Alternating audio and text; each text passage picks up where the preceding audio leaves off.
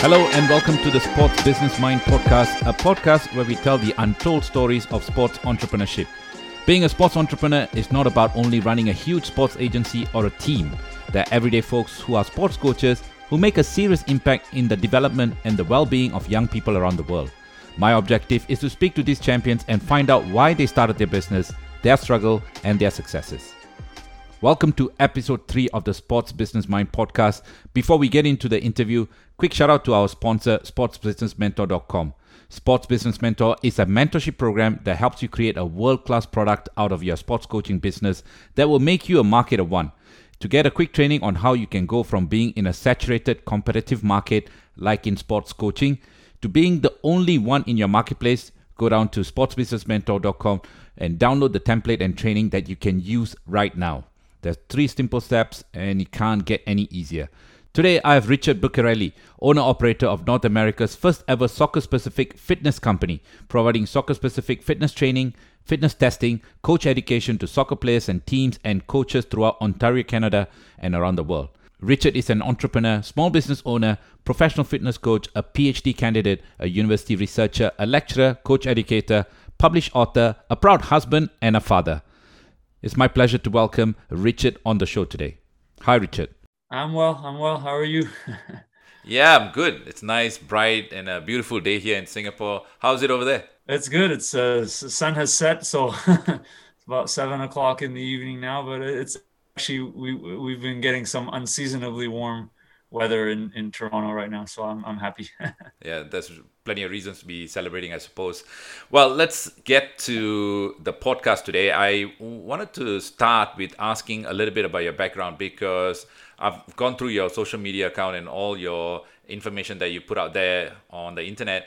Pretty interesting stuff that you do. We'll come all to that in just a bit uh, on this show today, but uh, maybe give us a little bit about your background. Like, what's your 60 second spiel about um, Richard? Okay, so I, I was a soccer player, uh, soccer coach, and, and also studied uh, sports science in university. Uh, so I had these kind of you know these interest interest in sports and interest in sports science as well. And eventually, I uh, I kind of combined those interests and those passions to start a, a business called Soccer Fitness, where I provided uh, fitness training, fitness testing, and, and eventually coach education for soccer and eventually i branched out in with that business into working with athletes from other sports in addition to soccer. Uh, i guess uh, i can say that i did I, I, I continued my education both on the academic side and uh, as a coach. Uh, got you know some some high higher licenses as a coach and in the middle of uh, well more i'm 75% done i would say with my phd in uh, uh, exercise physiology and biomechanics. And uh, so I've sort of built a career uh, more or less around these uh, these passions of mine, which are uh, soccer and other sports and, and exercise science. So so that's that's what I do. Excellent. That's really impressive. I want to also touch on the fact that you were a college player before, right? You you just mentioned that just before the show. You used to play college football. I did, yeah. So I played uh, in Toronto. Sorry, with- soccer. Soccer. Well, I, I, yeah, we, I yeah. keep well, I, I'm more than. Yeah, I'm, I've, I've been all over the world, so I'm more than happy to call it football too. So, yeah. so yeah, but uh, yeah, I played played in in, in university. Uh, the, that's the school that I, I studied uh, my undergraduate degree uh, in, and and so I played for the for the varsity team there for for five years, and and at the same time I did play also in a league called the Canadian Professional Soccer League. So you know I, I think we were chatting. I mean it's I don't want to call it professional because it's sort of a semi-pro league, but but uh, I played there uh, for for four years as well. So. Let's talk about your motivation to start a business because it's not easy, right? When when we, I mean, I've been speaking to hundreds of athletes who are now in terms of uh, looking for transition, right? They're making career transitions and stuff like that. And taking the route of being an entrepreneur, like a sports entrepreneur, is the last thing on their mind. Everyone's looking for something that's more stable, something they're familiar with. So they go into clubs, they go into academies, then they go into different organizations where they're now paid to be a coach.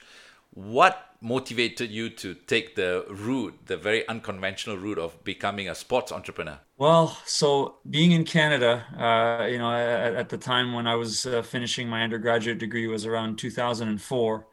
Um, I, uh, you know, I, I, had been working uh, like part time as a personal trainer, and I had also been working as a coach, which was I was volunteering as a as a, as a, fo- a soccer football coach, um, you know, and, and and some of the the parents of the kids that I was training uh, uh, uh in the club, you know, they, they they they knew that I was a personal trainer, so they said, well, you know, will you train my son? And I said, sure. You know, they give me a little bit of money on the side. And and then eventually some coaches from this club that I was working with saw what I was doing. And so they you know offered to hire me to train their team. So it kind of built like kind of grew organically while I was still uh, you know in school and uh, eventually when i was ready to graduate i think a lot of people maybe that study sports science you know there isn't like a direct career path uh, you can get into medical school, you can get into physiotherapy, you can get into you know you can get into coaching or all that. And you know I, I sort of saw this opportunity. I said, well, you know I'm doing this part time and I seem to be doing okay with it. And you know why don't I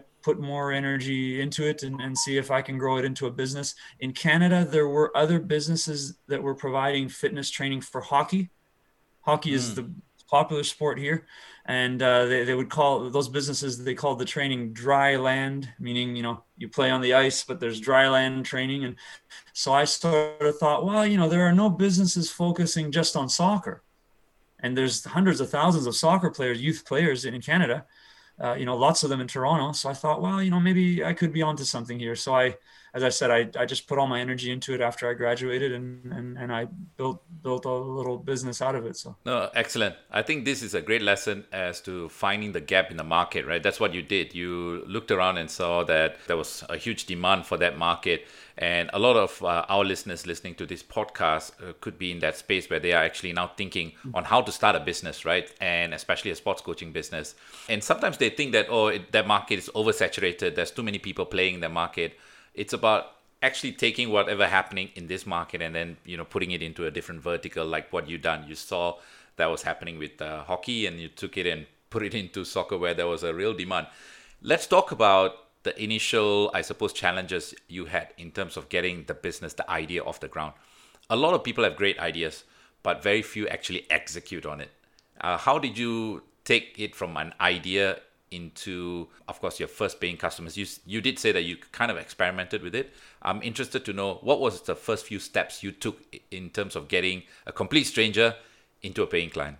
Well okay so I, that's a great question and I, I, think back to when i started i mean as i said I, I was sort of just approached by you know parents of, of soccer players then eventually some coaches and and i get maybe i was lucky i mean my, my, my father uh, is a dentist. He's a retired dentist now, but you know he ran his his own practice, and my mother kind of helped him run the business. And and I had a couple of friends that were also you know entrepreneurs as well. So maybe I had some ideas in my head about what I could do.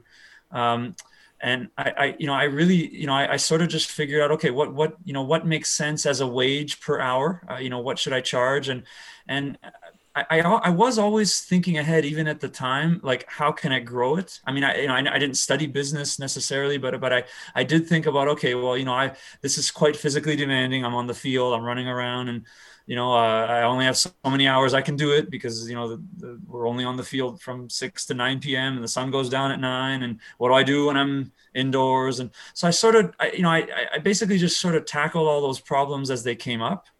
Um, you know, uh, I, I, definitely, you know, I, I, know that I was able to identify the, the demand and, and I, you know, I, I, came up with a wage that I thought was, was fair and reasonable, you know, for me and, and, and for the customers. Uh, you know, I, I quickly saw that, that, you know, doing things one-on-one with athletes or clients wasn't as profitable as doing it with small groups with a small mm-hmm. group. You, you can charge less per person, but you can, you know, earn a lot more. Uh, you know, at the university uh, that I had been studying at, there was an indoor uh, track and field center, which charged a very low rate for a yearly membership, and they allowed coaches to bring athletes in. So essentially, within about a year of me, you know, doing this business, I had, uh, you know, I had an indoor location because in, in, in, Canada, you know, in Toronto, half the year it's there's snow on the ground, so you can't go outside. And then uh, once it was warm enough to go outside, then I, you know, I, I kind of found different fields and different locations that I could take people to outside. So I, yeah, I guess it's a little bit, a little bit of luck, maybe the right place and the right time, and, and probably you know having some good uh, role models and, and examples with my friends and family as well. That's amazing. I want to hone in on that first month, right? because a lot of sports coaches don't get started because of the fear of like what will happen, right? Because we all know that at the beginning it's really going to be hard. You're not going to start a business and, and make 10, 20 grand a month, right? That's not going to happen. Very few businesses actually start like that. In fact, there are, but very few and far between. T- tell us, what was your first month's income, if you if you still remember at all? Oh, uh, well, okay. If we're talking when I was just on the fields with with athletes yeah. here and there, I mean, I was I was probably lucky if I was getting a couple hundred dollars a day. I mean, I, you know, it okay. was, uh, I, you know, I, I, I didn't have a lot of expenses because I was just paying that, that little indoor membership and, and, and, and you know, kind of growing it from there. And uh, I can say, uh, you know, I, I eventually, uh, so this was around 2005, five years later was when I opened my facility. Uh, I think mm. I mentioned to you a little bit that, you know, the, was called for 10 years was called the soccer fitness training center and recently we rebranded as speed training now that facility it was a pretty significant uh, uh, venture for me i'll say because i put all of my own savings into it what i had uh, i took a, a, line of credit from the bank and also you know my parents loaned me a little bit of money and all together uh, this was about a hundred thousand dollar uh, uh, investment in opening this facility. We had some very expensive equipment, some some you know some high speed treadmills and weights and all that. Now I can tell you, I mean that I remember very clearly that that the first year I did not pay myself a salary, and in the second year I paid myself just enough to cover uh, my living, my rent.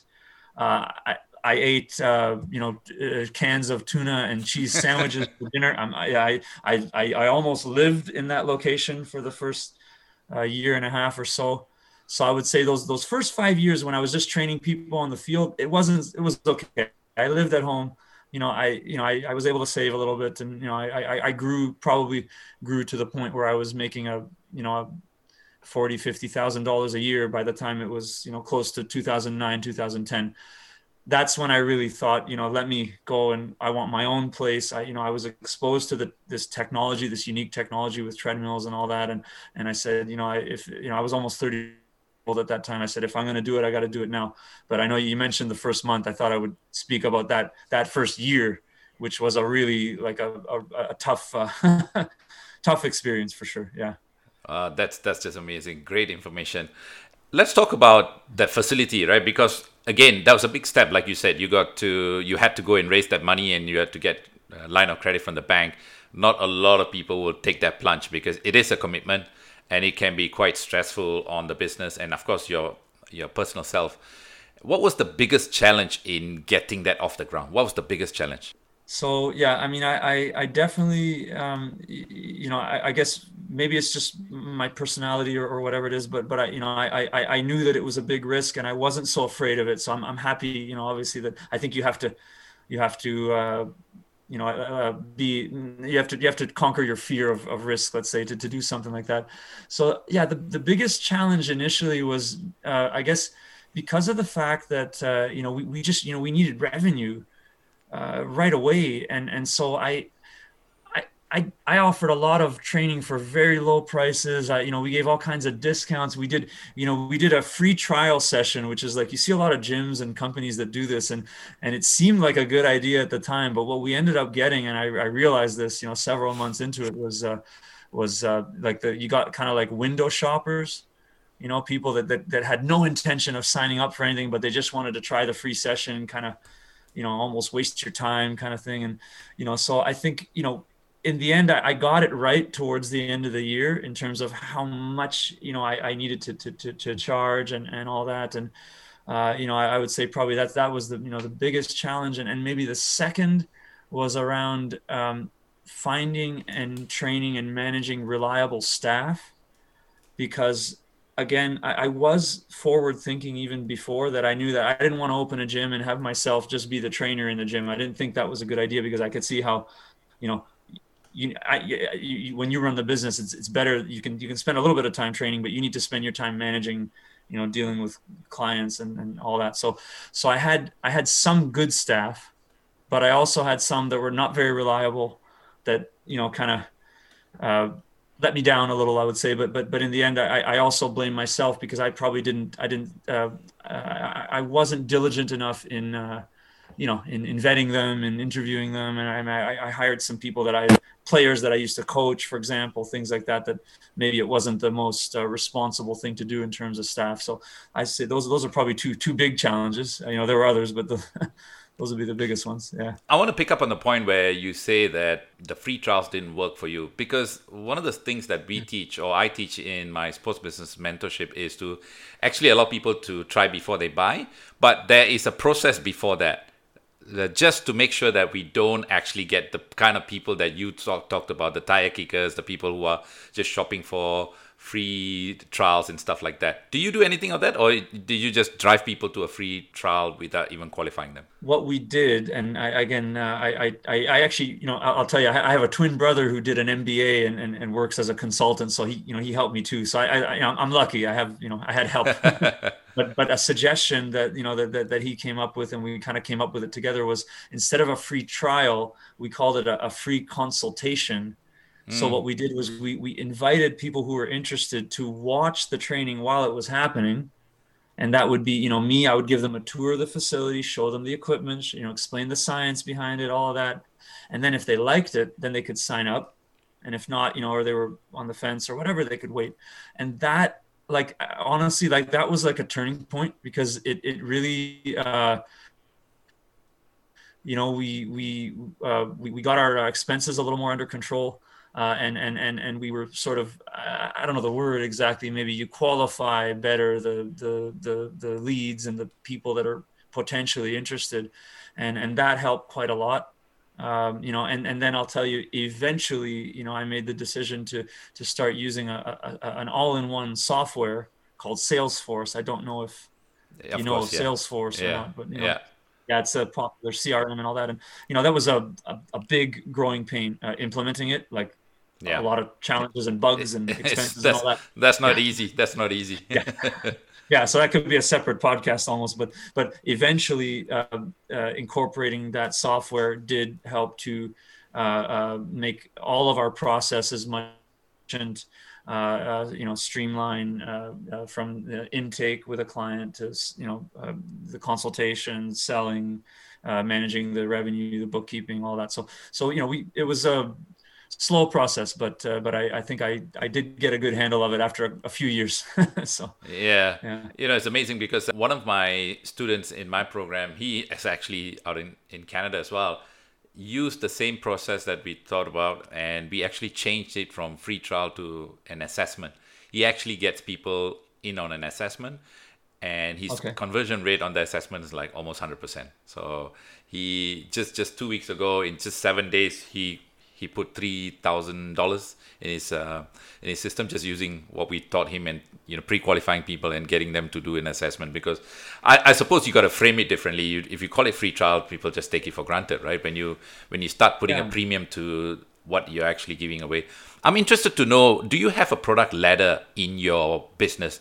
Uh, meaning to say that are there multiple products within your your business that you can escalate your customers because we all know it's easier to to sell something to a client that's already there or customer's already there than trying to acquire a new one.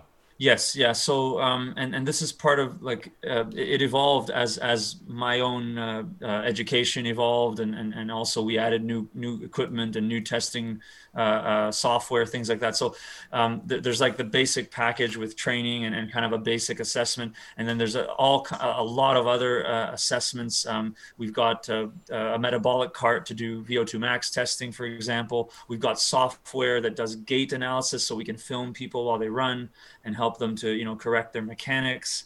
Um, uh, there's also uh, uh, like a, a, company that I ended up uh, partnering with called Best Athletes, which provides uh, fitness testing, but also uh, comparable data and player mm. profiling.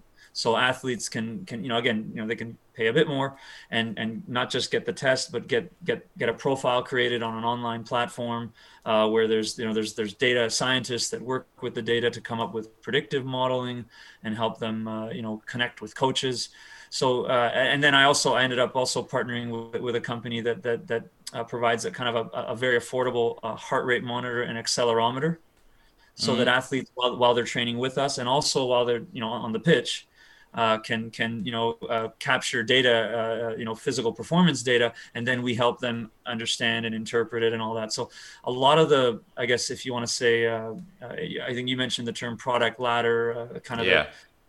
Uh, additional uh, services and products they sort of evolved as uh, you know i got connected with other companies and, and, learned about other you know technology and stuff like that so we definitely do that and, and it's it's it's a lot of that has been great for us because I think a lot of the customers we have, you know, they've they've trusted me and and my company, you know, as the experts. So whenever they want to do more than just training, they go back to us for a higher level of service and and, and for my expertise and, and, and our expertise. So yeah, just you know, the reason why I ask is um, obviously I think the the most famous story of a product ladder is McDonald's when they do the upsell, right, uh, with your fries and and uh, drinks yeah. that that itself is a I suppose it's a billion dollar business for them just to upgrade, um, which which is amazing, which is something that small businesses don't do, and especially in sports coaching with the hundreds of coaches that we work with or speak to or and coach, they don't have that product ladder. They have very single minded about just having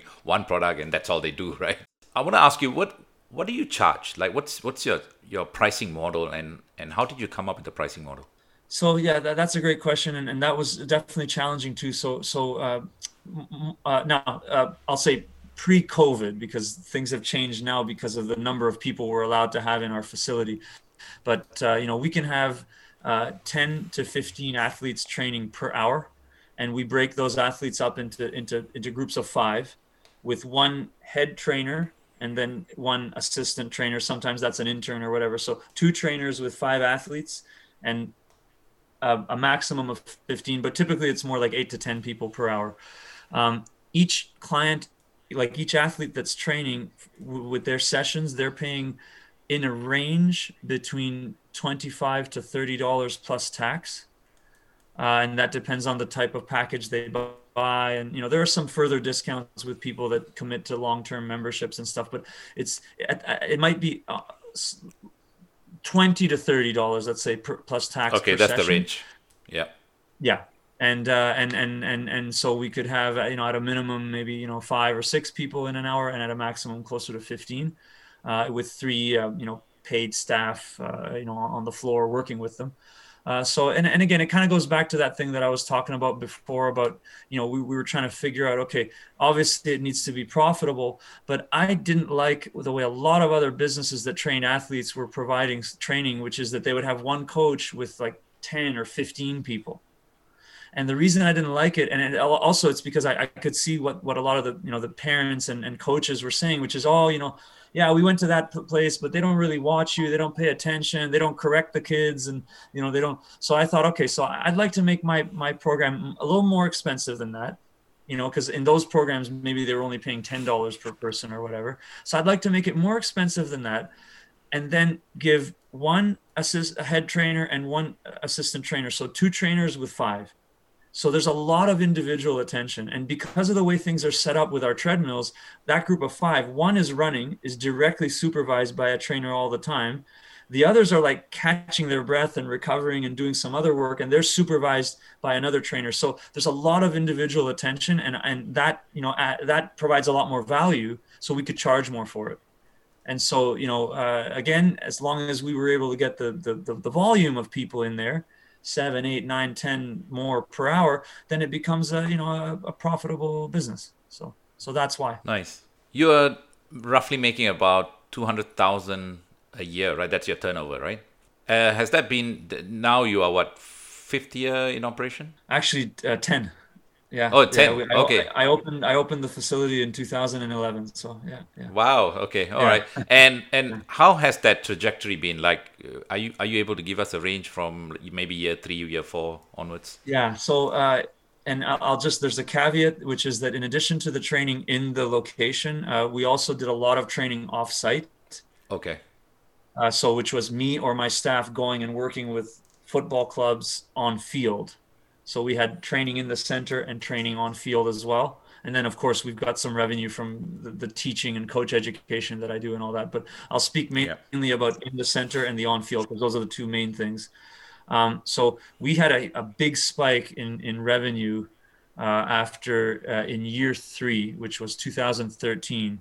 And the reason for that is that there was a new league formed in Ontario, Ontario Player Development League, and that league, uh, uh, the clubs that that that that that were part of it, it was mandatory that they had fitness training, and mm. this was all done on field. So our our on field revenue really really, I mean it I mean it, it, it doubled my total revenue by the by by 2014. Uh, uh, now, what started to happen eventually in around 2016 was that like these standards were not being enforced.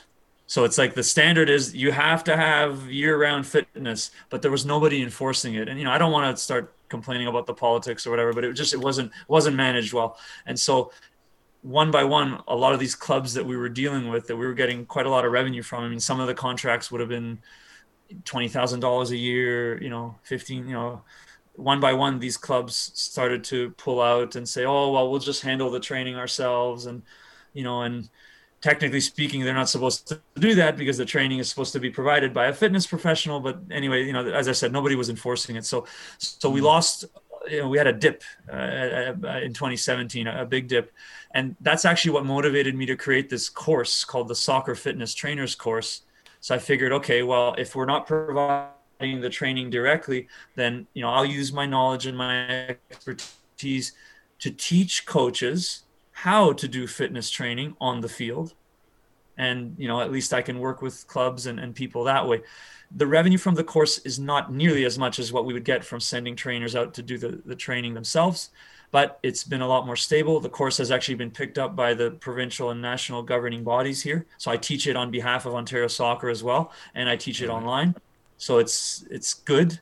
Uh, uh, and and now uh, the big thing that's uh, that's helped us grow revenue again has been um, changing our brand to speed training so not exclusively focusing on soccer anymore and actually that's something i wish i would have done a long time ago uh, because you know uh, there's a lot of other athletes that that really can benefit from our training. But the moment they saw soccer fitness, you know, if they play hockey or football or basketball or whatever, they didn't want to come. And also, I you know, I guess I, I, I could mention as well that during COVID, an opportunity came up for me to move my location from a smaller uh, facility into a, a, a bigger location, about 25% more space. And that's actually even despite COVID has been very very good for our revenue because it's a bigger space and it's a new you know it's a fresh start a new location. And and we've uh, we've attracted a lot of new athletes from other sports and also we've been able to do more numbers more personal training other stuff out of the space so there was a, a, a big surge when the league came in on-field training uh, we dipped a bit as the clubs started to kind of go you know go in their own direction and then we picked it up again with the course and the new location. So yeah. Let me focus in on the on the course itself. How many coaches are on that course at the moment, or how many people have gone through that that program of yours? There's been 250 coaches, if we count everyone that did it when I ran it myself, uh, that did it through the governing body, Ontario Soccer, and online. Um, so it's you know it's small, but but but uh, it's, it has a, it has a great reputation. I mean, everyone who's taken it loves it, and you know I'm I'm you know I'm uh, spending quite a lot of time uh, marketing and promoting it because I really I, I, believe it fills another real key gap in coach education here in Canada, which is coaches here don't learn anything about the physical side of training and sports science. They don't learn how to do warm ups. They don't learn how to properly train. They don't learn about injury prevention. I know that it's different in other countries because I've I've worked in other countries. I've, you know, I've worked in South America at the professional level, and I've also taken you know uh, licenses in other countries. And I know that in other countries, to be a coach, you need some knowledge in sports science, and you don't have that here.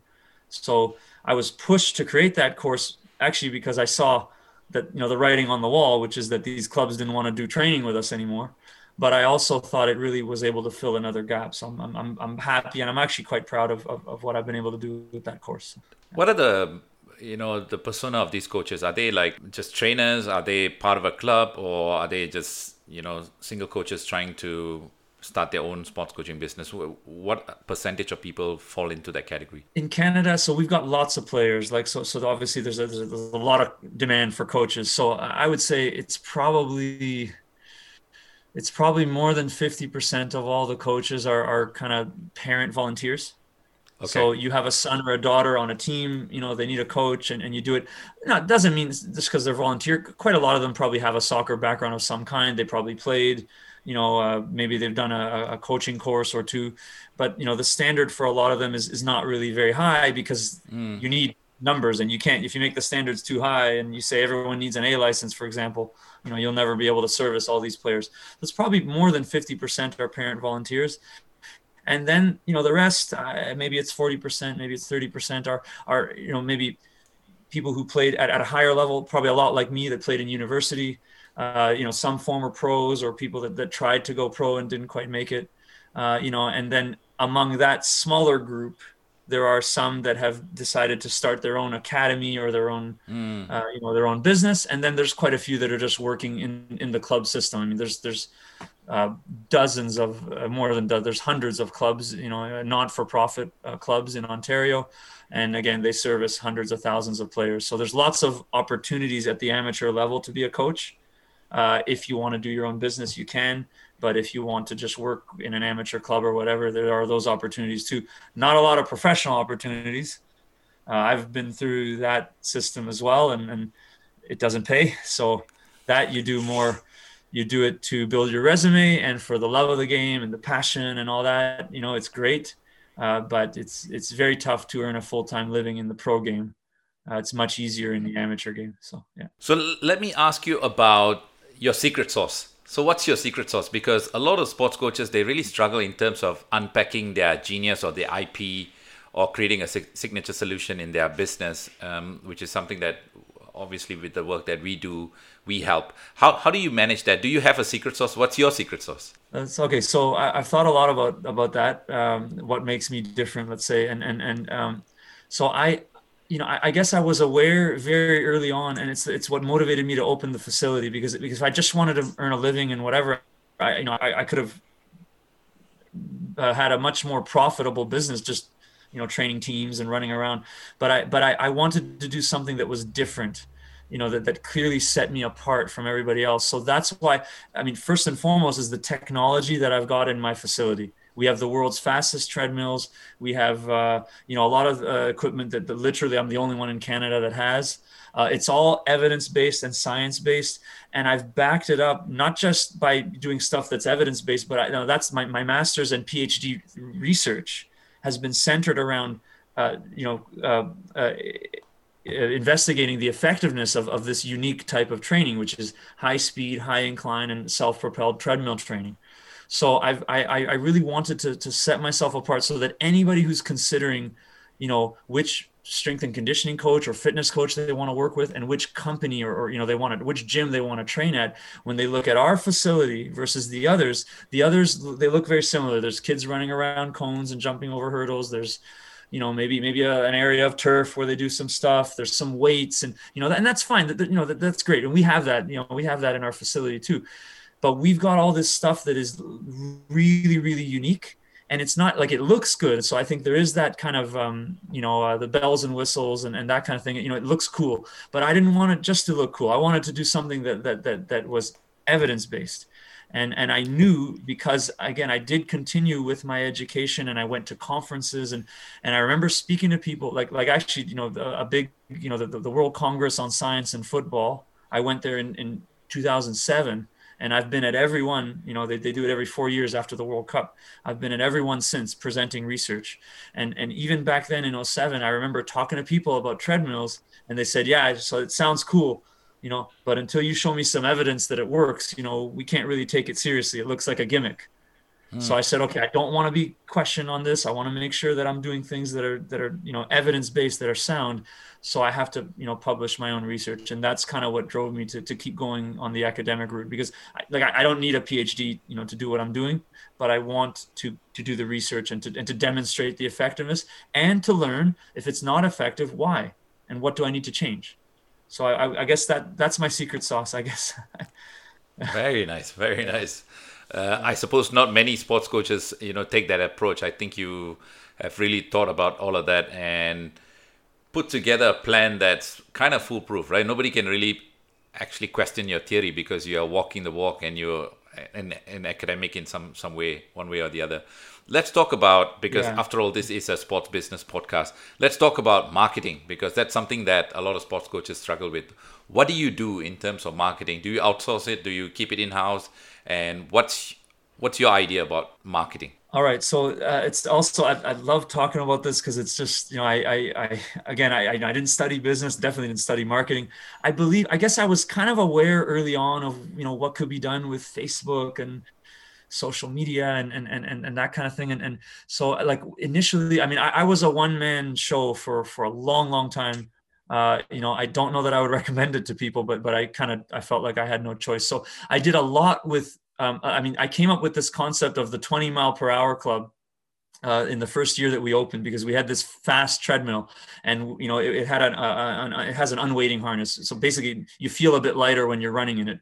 And so a lot of people if they train hard they can get to running 20 miles per hour which is kind of a milestone. So you know i shot videos of every every kid that ran 20 miles per hour and we put them online and we did this big production. And and eventually actually it, it was sort of a i mean i don't know that it went viral right away. I do have a, a video on youtube that eventually went viral has over 7 million views right now uh, which is which is of a, of a kid running 20 miles an hour. But but it definitely in the soccer community there was a little bit of buzz around it because kids oh they said oh you know my friend ran 20 miles per hour I want to do that. And I even had parents that were saying oh come on you know my son is the fastest and you know so that that that was one thing that I thought was quite successful in the beginning. I also you know I like to write and I'd always written articles. And so I, uh, I, I, actually, you know, in the very first year that I opened the business, I, I had also uh, been uh, got, I, I, aggressively pushed with the editor of Inside Soccer magazine, which is a, nationwide Canadian soccer magazine. I just I don't know, harassed him basically until he, he allowed me to write for his magazine. And, uh, and, and initially it was, I was able to put an article in exchange for buying an ad. Uh, so I had an article in, in every single one of those magazines from the middle of 2010 up until the magazine folded in 2017, which was every two months. So I thought that was also quite successful because, you know, I, I used the articles as, to promote what I was doing. So once I got hired by the Canadian women's national team, I started to write about that. Uh, I wrote about treadmill training. I wrote about testing. I wrote about gait, and I, you know, I wrote about things that I thought would get the readers interested in my business. So I, maybe those are some things that I thought was very successful. Uh, you know, I did email marketing. I, I, I don't think I was very, uh, very skilled at it. Um, you know, I, I, I definitely, it was a learning process. Implementing Salesforce helped a lot. And I'll tell you just briefly that, like, so my, my wife, who I, I met in 2016 and, and, you know, we got engaged at the end of 2017 and eventually got married in 2018. My wife worked uh, in uh, uh, marketing and communications and actually specialized a lot in, um, in uh, digital marketing. And so eventually, um, you know, she kind of, pointed out all the things I was doing wrong and said, "Oh, you can't send emails like this. This is not right. Oh, look, your flyers don't look good. You, I mean, even our facility, like she helped us renovate the front end, and so anyway." Long story short, you know, eventually, uh, you know, she ended up leaving her job and she's been hired by my company, and and and and that has just been a a unbelievable positive because not only is she just really really good at what she does and she's helped and you know she's helped with everything from the the, the emails that we do the social media the uh, you know the website the, everything. But she, you know i think as my wife and you know she has a much more of a vested interest in you know in the business being successful maybe than if i had just outsourced to a you know marketing professional or whatever. And, and nothing wrong with outsourcing. I probably should have done that sooner uh, or i should have met her sooner but uh, I guess I'm, I'm, I'm, lucky. You know, I'm just I'm just very lucky that that I I got someone to help me now. So. Uh, yeah, I, I think we, we, are similar in many ways. My wife worked in our business for many years until we we got bought out in 2016. In fact, now these days when I do my practice, she's uh, still takes care of the accounts, which is always easy because someone trusted and like you like you just shared right because uh, they've got a vested interest in the business they want us to be successful so yeah. Know, so, sports coaches listening to this, find yourself a uh, a good wife like uh, Richard has just done. that propel his business to the next level. Yeah, yeah, that's the maybe is another part of my secret sauce, I guess. Yeah, I suppose that's your IP, right? Find yeah. find a good wife that can help you out with your business. Richard, that's that's uh, really interesting. Let let's talk about um, what the the future is, right? Because it's very obvious that soccer or football it's it's a really big grassroots sport in Canada or North America. We know that um, girls soccer it's growing or it's very prominent at that part in, in that part of the world. What do you think is the opportunities that present itself in this marketplace? Taking into consideration what's happening with covid and all that yeah well okay so th- that's interesting. So t- two things i would say. First of all just in general um, i think you know I, and i've seen it uh, you know definitely businesses like mine that focus on on you know fitness training and all that and and then also you know uh, coaches who want to get, get into you know, running a business uh, around coaching you know training athletes and, and and and you know on the field you know with teams and all that.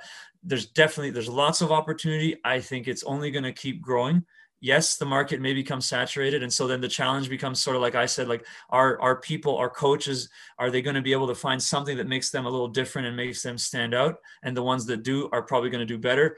I mean one thing that definitely has been happening in, in toronto recently is uh, affiliations with professional clubs overseas. So there's right now, I mean, there's a Juventus Academy Toronto, there's an Inter Milan Academy Toronto, there's a Benfica, there's a uh, Sporting Lisbon, um, Ajax, you know, so whether the connections to those clubs is really legitimate, you know, okay, I mean, you know, it depends. Uh, but listen, in the end, uh, if you have good coaches and the customers like the coaching, and maybe they like the prestige associated with a Juventus shirt or what, you know, that's great. I mean, I don't, you know, I'm I'm an entrepreneur. I don't. Uh, uh, begrudge anyone if they you know if they run a business that way. I, I think it's always good to be honest with people but but uh, you know the, and, and a lot of those businesses do have legitimate connections. So i think there's definitely lots of opportunities for entrepreneurs. Um, the second thing because you mentioned covid so this this again it's it's very interesting. This opportunity for us to move into this new location was great for a number of reasons. Um, it only came up because of covid because my other location was forced to close Okay, so that's like kind of just an opportunity in and of itself that came from COVID. But also, I see already, you know, because we've been limited with the number of people we were able to put per hour, we ended up opening for some earlier hours, sometimes as early as 3 or 4 p.m. And I never did that before. I mean, we were only, we, it was a good business, but it was always small. It was always three hours a day, six to nine after school, after rush hour, and not later than nine o'clock because, you know, kids have to go to bed, right? Now, you know, we're open at three or four. And there's also some people that even want to come in during the day because the parents, maybe the, the the, the, the kids are, are not, you know, they don't want the kids to go to school because they're worried or schools have changed their, their schedules around, you know, there's a lot more uh, free time, let's say that children have.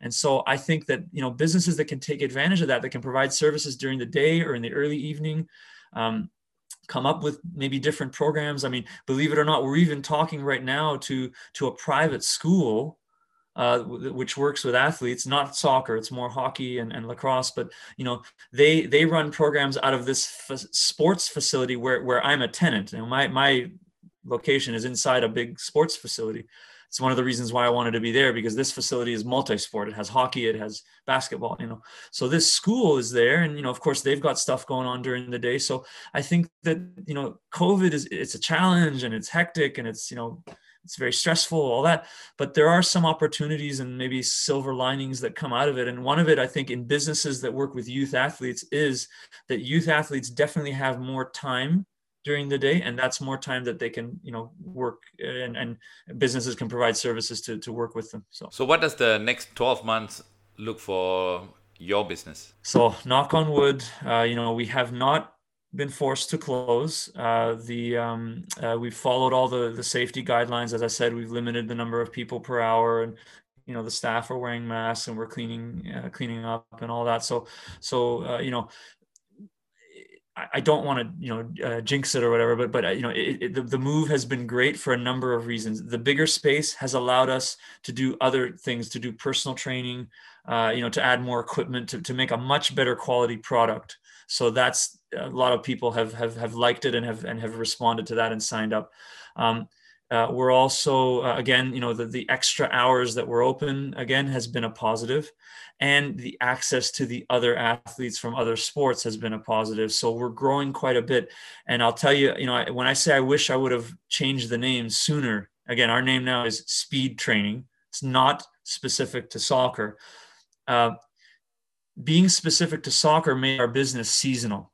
So in the wintertime when nobody was playing, we were very busy and and in the summer you know it, we didn't go to zero but we were probably 30 40 almost 50% less 50% less hours 50% or 40% less revenue. So that's difficult to sustain because when you're busy then you need lots of staff.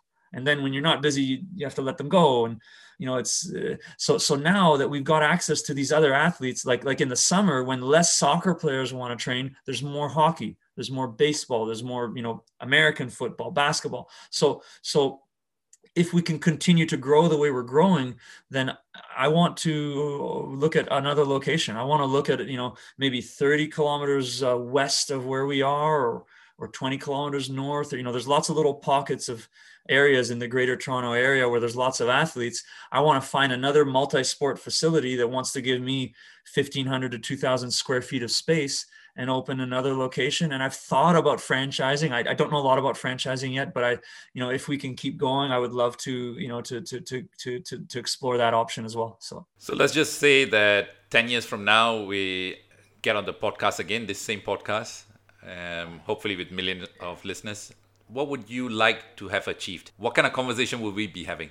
Well, ten years, yeah. I mean, I I, I would really like to have multiple locations across at least across the greater toronto area you know it's a big big big city and and and eventually i, I don't see why i couldn't if it's successful in toronto and in ontario in our province i don't see why i couldn't have moved it on to other provinces in canada and uh, i mean i'd, I'd love to get into the united states uh, you know the, the youth sports is so popular there and soccer's popular, but I mean, you know, the other sports like American football, basketball, I mean, those are super popular there. So I'd love to, you know, maybe, you know, we're not far in Toronto. We're not far from, you know, uh, Pennsylvania, you know, Ohio, uh, you know, New York, New Jersey. I mean, uh, you know, I'd love to start to expand out there and, and, and, and maybe even, yeah, 10 years. I don't know. Canada first and then the United States too. I'd love to do that. So, yeah. Yeah, a lot of our listeners are from North America. So if you guys are in the US listening to this, uh, hit Richard up because I think he's got something really good going. Uh, Richard, where can people find you? Uh, so our uh, my, my website is is www.speedtraining.ca. Um, uh, we also have soccerfitness.ca, so you can you know the, you can find information about our programs there. Um, uh, Instagram, I guess I can say there's there's at speedtraining.ca or at Soccer Fitness Inc. Uh, I've got a I've got a YouTube channel with almost 4,000 subscribers. That's Soccer Fitness Goals, G O L S. Uh, those are probably the best places to find me. well, Richard, a real pleasure talking to you. Learn so much about your industry and exactly what you're doing. Uh, not just sports entrepreneur, you're also an academic. So there's a lot to pick up from this conversation, I suppose. I wish you the very best like I said, hopefully in 10 years' time, I can get you on the podcast, or maybe even earlier. Let's not wait till 10 years. uh, get you on the podcast and to see how you are progressing in that part of the world. Great. Yeah, I'd, I'd love to. And, and thank you so much for having me. It's been great. And, and, and, and